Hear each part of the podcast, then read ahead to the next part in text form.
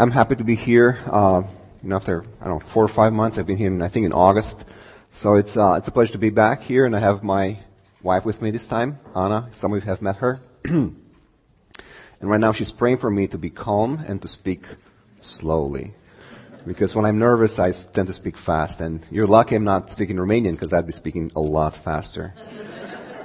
anyway, so uh, for those who have not. Um, meet, met me uh, a few months ago. My name is uh, Adrian, but nobody calls me that, um, I think. Uh, so I go by Adi. It's simple, ADI, not a car. Um, I'm 47 years old. I'm married to that lady, one of those ladies. I mean, that one over there. I mean, to be precise, you know, sniper. Um, I have two children. Um, I think their pictures could be on the screen if, um, uh, yep, that's my son Matei and my daughter Emma. They're uh, right now probably sleeping after spending the night with uh, with friends. We just made it barely through 12:05 and we went straight to bed. So, um, anyway, so just a bit about myself. Um, like I said, I'm 47, married. Uh, been married 20 years this August. I mean, will be 20 years um, this coming August. So, every year it's been a better than the previous one. So, I'm I can truly say we're happily happily married. I come from Romania. Um, I've been here uh, less than two years. It'll be two, two years in, uh, in, on the 29th of this month. Um, grew up there um, in a what you would call a blue collar family. My dad was an electrician. My mom was a factory worker. And if you bought any sweaters in during the 80s, my mom actually worked uh, in a factory that produced lots of lots of sweaters for Canada. So you might have actually worn sweaters my mom has has, has had touched back in uh, back in the 80s. I had for sure uh, benefit of, of, some of those sweaters myself. Um, I served in the military um, back in the um, 89, 19, I actually got drafted in 88 and I got released in uh, 80, 1990. So I had for 16 months my gun pointed westward. I mean towards the west. Uh, I think there's a picture of me in the in the military. Uh, if you can guess, yep, that's that's me over there. Uh, 20 some years ago when probably about 40 pounds or more, less. anyway, um, if you, uh, my, my accent is probably not the best. I try to speak as clearly as possible, but I do come from the land of Dracula, so sometimes I do sound like, like Count Dracula from the movie, if you've seen the movie. And actually, I've seen one of his castles. I think one of the, um, yep, I've been, this is one of the real Dracula castles, not the one that Bram Stoker said it was. This was one of the real ones built by him, by himself. Actually, not by himself. He had princes build this, you know, under the threat of death. But anyway, it was built, and I was there, and I've actually been in a few other castles of his. But uh, so if just bear with me with my accent. I hope it's not too thick, because uh, again, when I'm nervous, it gets uh, thicker. But I'm not nervous. I'm calm. I'm okay. Anyway, let's pray before we start. Father, we thank you that we can be here and open your word and just hear your voice speak to us and teach us and uh, guide us and encourage us to live a life that's worthy of our call. I just pray that um, we leave this place filled with, uh, with a new hope that through the strength of Christ we can live a life that's truly pleasing to you this year. Amen. Okay, so it's January 1st. As you probably have gotten the, the memo, it's uh, a new year. Uh, 2017. And in many ways, we're looking at uh, the future with probably more intensity today or these days, just because it's uh, you know the first day of the year.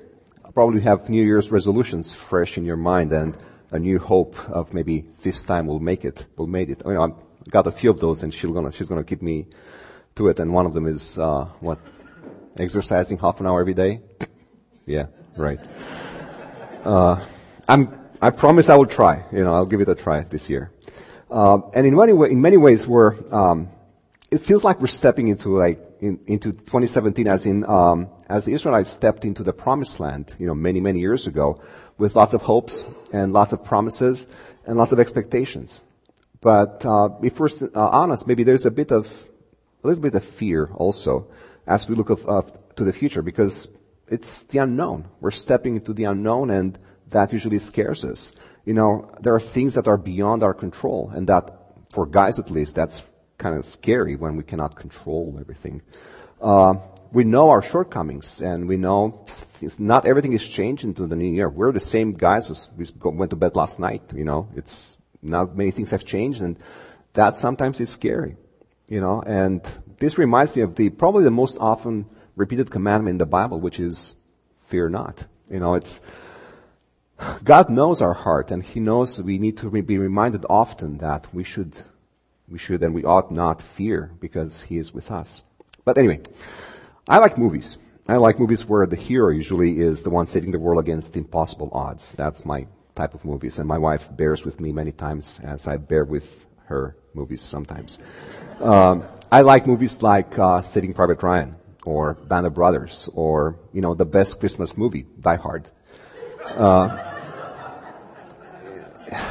in, uh, I actually did watch It's a Wonderful Life many, many Christmases. So, anyway, in Band of Brothers, uh, there's a character, um, Private uh, Blythe, PFC Albert Blythe. At one time, after a fierce battle in the province of Carentan, uh, he suffered something they called hysterical blindness. This guy was not a coward. I mean, he served as, uh, ended up actually as a uh, master sergeant in the U.S. Army. He died in '67. So um, he was definitely not a guy who was a coward. But at that time, he was. It seems um, like fear paralyzed him. You know, he, fear prevented him to to act. And for some reason, I always uh, have empathy for for Private Blythe because I know fear is real. You know, when you look into the future or present or whatever, fear sometimes is so real that we know has a strange effect on our minds, and sometimes it can even blind us you know, when we got, get scared or, or you know, just we're fearful of, of, of, something in our lives. Which brings me to a question from a book I read many years ago. Uh, it's a small book, um, two hours, maybe not even that, uh, worth of reading. It's called Who Moved My Cheese? And the question in this book is called, um, it, it stayed with me for many years is this. What would you do if you were not afraid? The question stayed with me because I realized that fear sometimes, more than anything else, dictates my choices and my actions. And it's a very, you know, very interesting question, uh, especially now at the beginning of the year, to ask ourselves, what would we do if we were not afraid? So keep this in mind as we move into our text for today, which is Numbers 13 and 14. Probably hopefully passages that uh, you have read before and are uh, familiar with you. I have this Bible here, but it's only for show because actually I have printed the text. I have the text here. It looks good, you know, to have the Bible on the pulpit. Sorry. My wife said I should joke less. I'll try to.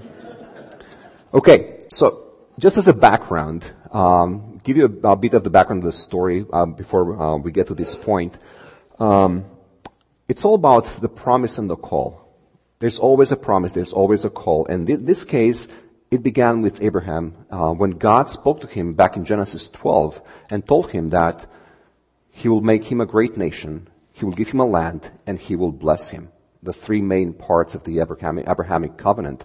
So God said, you will be a nation. You will have a land, a specific land, and you will be blessed there. So we follow his life and we follow the life of his uh, descendants. And we kind of raise a brow when in Genesis 50 we see Joseph and company ending up in Egypt. I mean, they were supposed to go to the promised land and here they are, all of them, brothers and wives and kids and 70 people altogether ending up in Egypt. And why Egypt? They should not be there. They should be in the promised land.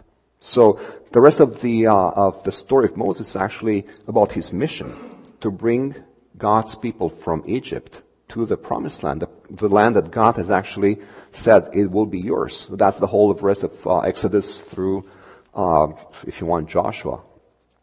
Anyway, so this is the background. God said you will have a land and you'll be blessed there, become a nation um, there, and um, they finally get to the border. You know, Moses got them out of Egypt. You know, he sang to the Pharaoh, "Let it go." No, let my people go. Uh, and uh, Pharaoh finally let them go. They went through the uh, wilderness and they got to the border. And uh, this is where some things got complicated. So they got there, you know, yay, we arrived. And the Lord said to Moses, uh, this is uh, chapter 13, verse 1. Send, and verse 2 and on. Send some men to explore the land of Canaan, uh, which I'm giving to the Israelites. For each ancestral tribe, send one of its leaders. So as the Lord commanded, Moses sent them out from the desert of Paran, and all, the, all of them were leaders of the Israelites. So God said, you're here, you're at the border, now go and check out the land. Which is very wise, you know, for, uh, but we know that's going to be a war. You have to get that land by war. It was wise to get some intelligence from the land. So they sent 12 people, not just any people, 12 leaders from each and every tribe. So they got them, they sent them, and they spent 40 days spying on the land. They went, you know, left and right, back and forth, and saw what the land had. And um, they came back with their own versions, with two versions, uh, two reports. They looked at the same facts because I guess they were together. They they saw the land, and when they came back, they had two different reports. Caleb, one of the leaders, um, Caleb, son of Jephunneh, Jephunneh uh, from the tribe of Judah, uh, he said, "It's going to be hard. It's challenging, but we can do it." That's um, Numbers uh, thirteen thirty. Caleb silenced the people before Moses said, "We should go up and take possession of the land, for we can certainly do it." You know, so he had confidence despite the challenges that what God said it's going to be theirs, it will be theirs. But they had the second version. The other ten had a different perspective. They looked at the same facts, the same reports, but they said, uh, nope, it's not possible. It's too bad out there. We are not going. You know, in a way, they kind of exaggerated everything to find an excuse to not obey God. It says here in verses uh, 32 and on in chapter 13, the land we explored devours those living in it. That's the first major exaggeration. All the people we saw there are of great size. We saw the Nephilim there, the descendants of Anak come from the Nephilim. We seemed like grasshoppers, grasshoppers in, their, in our eyes, and we looked the same to them. Same facts, went together 40 days, they came back with whole different um, aspects, different, different reports about what they saw there. One was guided by faith, and trust in God, which is Caleb and Joshua. The other ten were guided by their own fears and who knows what else, but they simply were too afraid to do what God has asked them to do.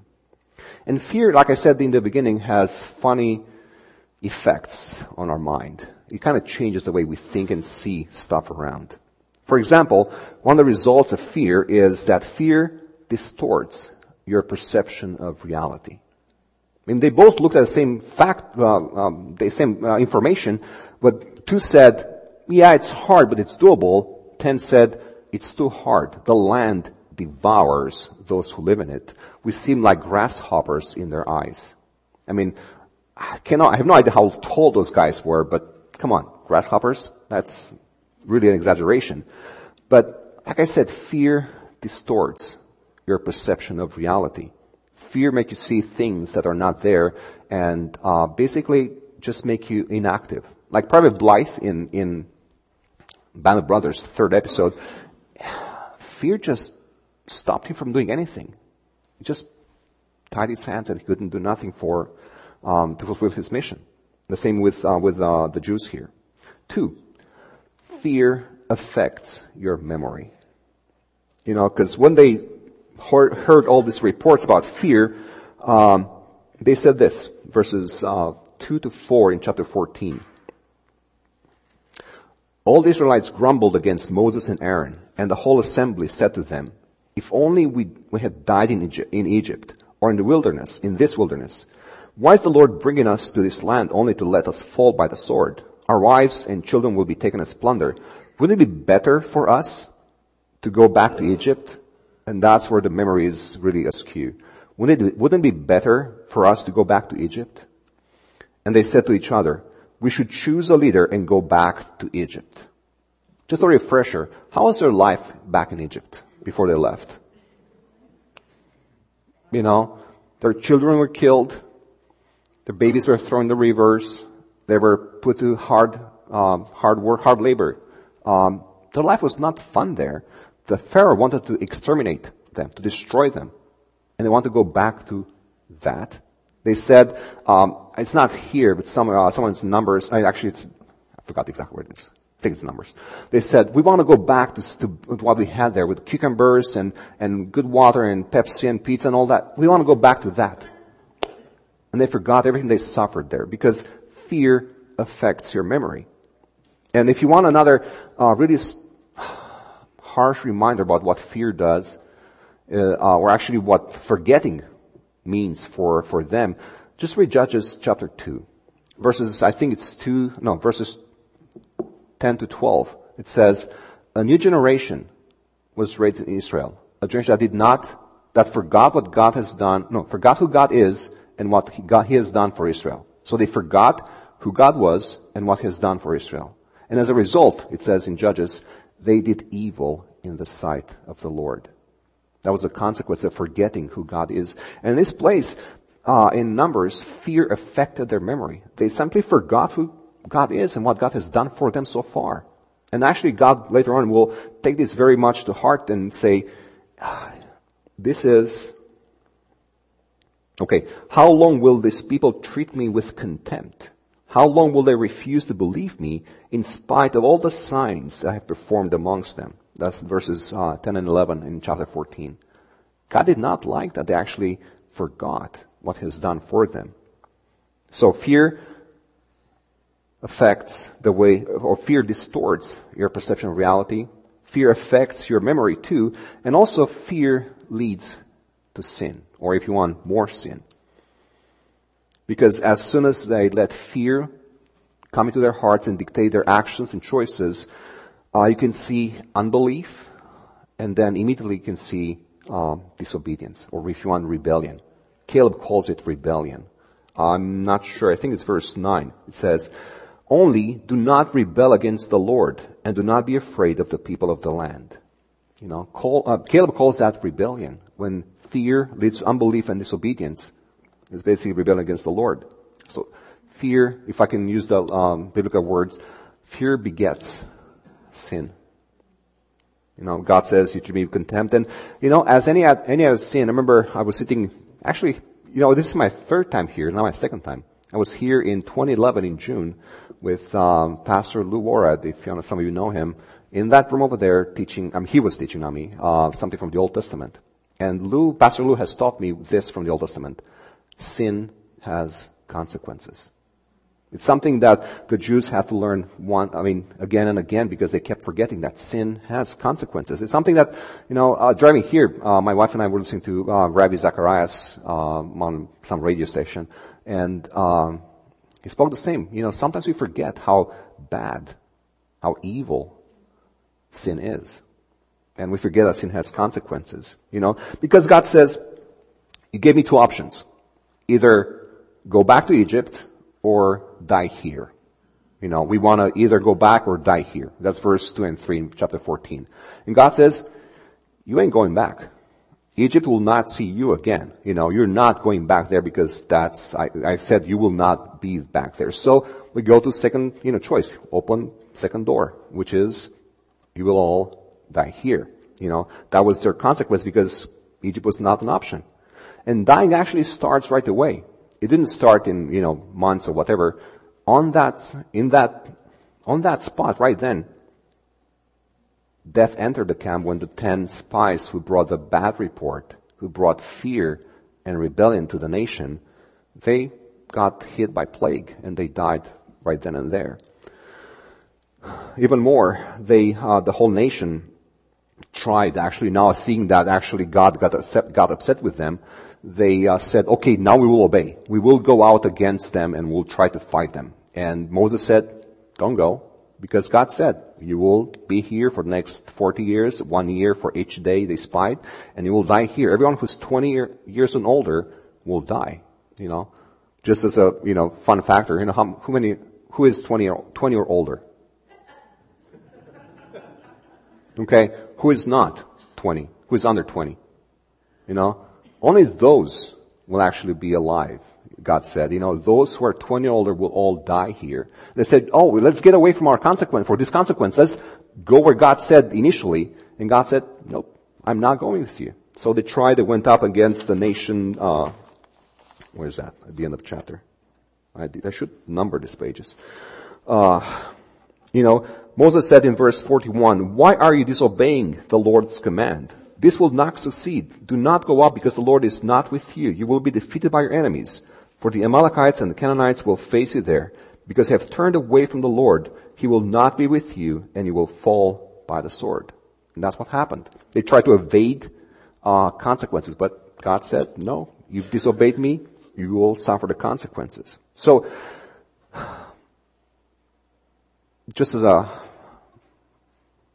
summary, fear sometimes has bad effects on us, as, as it had on them. You know, it's, it affected the way they saw reality. They let fear dictate what reality looks like. Also, they forgot who God is because fear affected the memory. And also, fear led to more sin, led to unbelief, and led to disobedience or rebellion. But that was not the end of the story. Because in the mix of all this uh, sad story, there actually it's a, it's a verse about a guy, this guy named Caleb, God has actually quite an amazing word to say about him. Verse 24 it says, but because, because of 24th of the 14th chapter, because of my servant Caleb has a different spirit and follows me wholeheartedly, I will bring him into the land he went to. So God looks at the nation and says, this guy, Caleb, he has a whole different spirit. And I will fulfill my promise to him. You know, what's Caleb's story? If you know, if you know just about um, just about him from this moment to, um, I think we last see him in in um, Joshua 14. Um, his uh, his story is a story of obedience, a story of faithfulness to the long haul, a story of like if you want facing your giants because you know even if he was he was 85 year old he was he fought seven years of wars and at the end of those seven years of wars at 85 he goes to Joshua and says give me the hard challenge give me the land where there's mountains and there's uh, people that are enemies destroying us because if God is with me I will still win the war so Caleb was a guy who stuck to it he had a different spirit because he let for the first thing he let God dictate what reality looks like. You know, his perception of reality was defined by God, not by his fears. If God said it was possible, then Caleb said, yeah, it's possible. If 10 said, no, it's not possible, and will stone you because you say it's possible, Caleb still said, no, we can do it. Because he remembered, that second thing, he remembered who God was and what he did for Israel. He never forgot that he's got the Almighty on his side. Never forgot that if God wills it, no one can stand against him. So if God said, this is your land, go ahead because I will give you victory. Caleb said, doesn't matter who's ahead of us. God will give us the victory. So he let God define reality. He did not forget who God is and what God has promised him. And then the third thing, he chose to obey.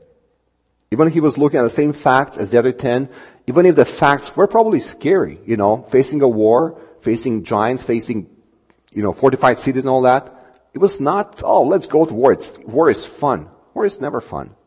You know, if any of you guys served, you know war is, is not fun. But Caleb said, if God is with us, we can do it. So he chose to obey. Sometimes when we get scared, we get fear in our hearts, we find ways to justify disobedience. You know, if we're smart, we can actually find the Bible verses that can justify our disobedience and be smart about it. But in the end, it's about obedience, about doing what God said you should do. And Caleb said, I will obey. I will not disobey my God, even though the facts may be scary. Now so let's make it a bit personal. What would you do if you were not afraid? And the question is tricky because we all have some amount of fear in our hearts, unless you have the very rare Urbach Wiethe disease, the one that affects your amygdala, uh, which stops all the symptoms of fear in our heart, and that's a disease actually. So fear should be in our hearts because what God calls us to is usually above and beyond our powers, and it stretches us, and it it should be scary. If you say it's nothing, what God has called me to me, what God has called me to, it's nothing, I can do it, that means you trust too much in yourself. And you're not looking at God enough, you know. But going back to the Jews here, fear plus unbelief led to rebellion, disobedience, despair, and defeat. In Caleb's case, although he might have some, you know, a little bit of fear in his heart, he was a sane, normal guy, he had fear, but he had faith. He had trust in God's promises, which led him to have courage and obedience, and if you want, hope. He could look at the future with hope, despite the facts that may have been scary. You know, Caleb never denied the bad reports. He never said, oh no, those guys are small. You know, well, you know, they're, they're easy to beat. You know, just small, tiny guys will just bully them out of the land. No, Caleb said, yeah, the facts are true, but if God is with us, we will eat them. Depending on translation, we will devour them. We will eat them. If you want, they'll be our breakfast special. You know, three eggs and bacon and That was Caleb. Looking at the facts, saying, I choose not to let fear dictate what I see. I choose to let God dictate what I see. And I see victory because of God. You know, just to bring it uh, more to us, Christ. And Paul says in Romans, through Christ, we are more than conquerors. And uh, Caleb lived that verse many years before uh, actually those words were written. So these are the lessons for us. From this man, Caleb, who had a different spirit than the other people in the crowd, if you want. Let God, not fear, define your reality. And always remember who He is. Remember what He has promised to you. And never forget His call for your life. Sometimes it, it gets hard. You know, this is probably personal. Um, if you've been in ministry many years, you know, uh, or if you've been in like anything that works with people, teaching, um, insurance, I don't know, customer service, uh, you name it. Sometimes it's hard to work with people. because as guys, we expect, you know, results, instant results, very, you know, quick results and, you know, long lasting results. And with people, it's not the same. You know, you work with a guy for 20 years and he may not even change in 20 years. And sometimes you get discouraged. You know, you get maybe three words of encouragement, or let's say, you get 30 words of encouragement and get two people who com- complain and grumble. And those two people are weighing heavier on you than any, anything else. And you start doubt. Doubting yourself, doubting God's call, doubting that you can actually achieve what God said is possible.